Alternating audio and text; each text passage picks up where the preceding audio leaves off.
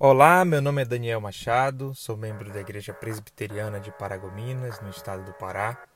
Bom, se você chegou até aqui, é, espero que tenha acompanhado os dias anteriores. Hoje é o fechamento dessa série de meditações sobre música e Bíblia, pelo menos a primeira parte. Pretendo, a um futuro próximo, poder expandir, talvez não com a mesma frequência, mas é, continuar essa série que tem edificado a minha vida e espero que tenha edificado também a vida de cada um que está ouvindo. Bem, vamos então para o fechamento da série.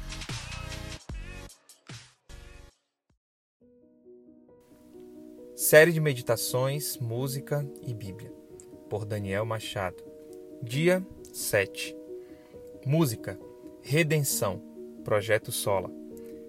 Texto: mas ele foi traspassado por causa das nossas transgressões e esmagado por causa das nossas iniquidades. O castigo que nos traz a paz estava sobre ele, e pelas suas feridas fomos sarados. Isaías capítulo 53, verso 5. Redenção. O ato de comprar um escravo com o intuito de libertá-lo. A maior prova de amor já vista na história como escravos do pecado, vivíamos no paradoxo de achar que éramos livres para fazer o que quiser, mas presos pelo pecado. Cada vez mais nos acorrentávamos nestes. Redimidos, agora vivemos em outro paradoxo, o de escravos de Deus, porém livres para viver a sua boa, agradável e perfeita vontade. Ainda vivemos nessa tensão do já e ainda não tendo convicção da nossa salvação, mas ainda atormentados pelo velho homem.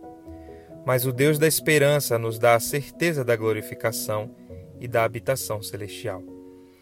Nas Crônicas de Nárnia, Aslan nos ensina a magia mais que profunda, onde se uma vítima voluntária que não tivesse cometido traição fosse morta em lugar do traidor, a mesa de pedra se racharia ao meio e a morte começaria a trabalhar para trás. Cristo rompeu a mesa de pedra.